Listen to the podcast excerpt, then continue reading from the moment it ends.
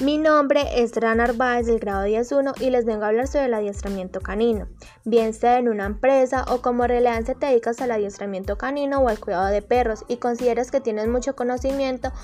para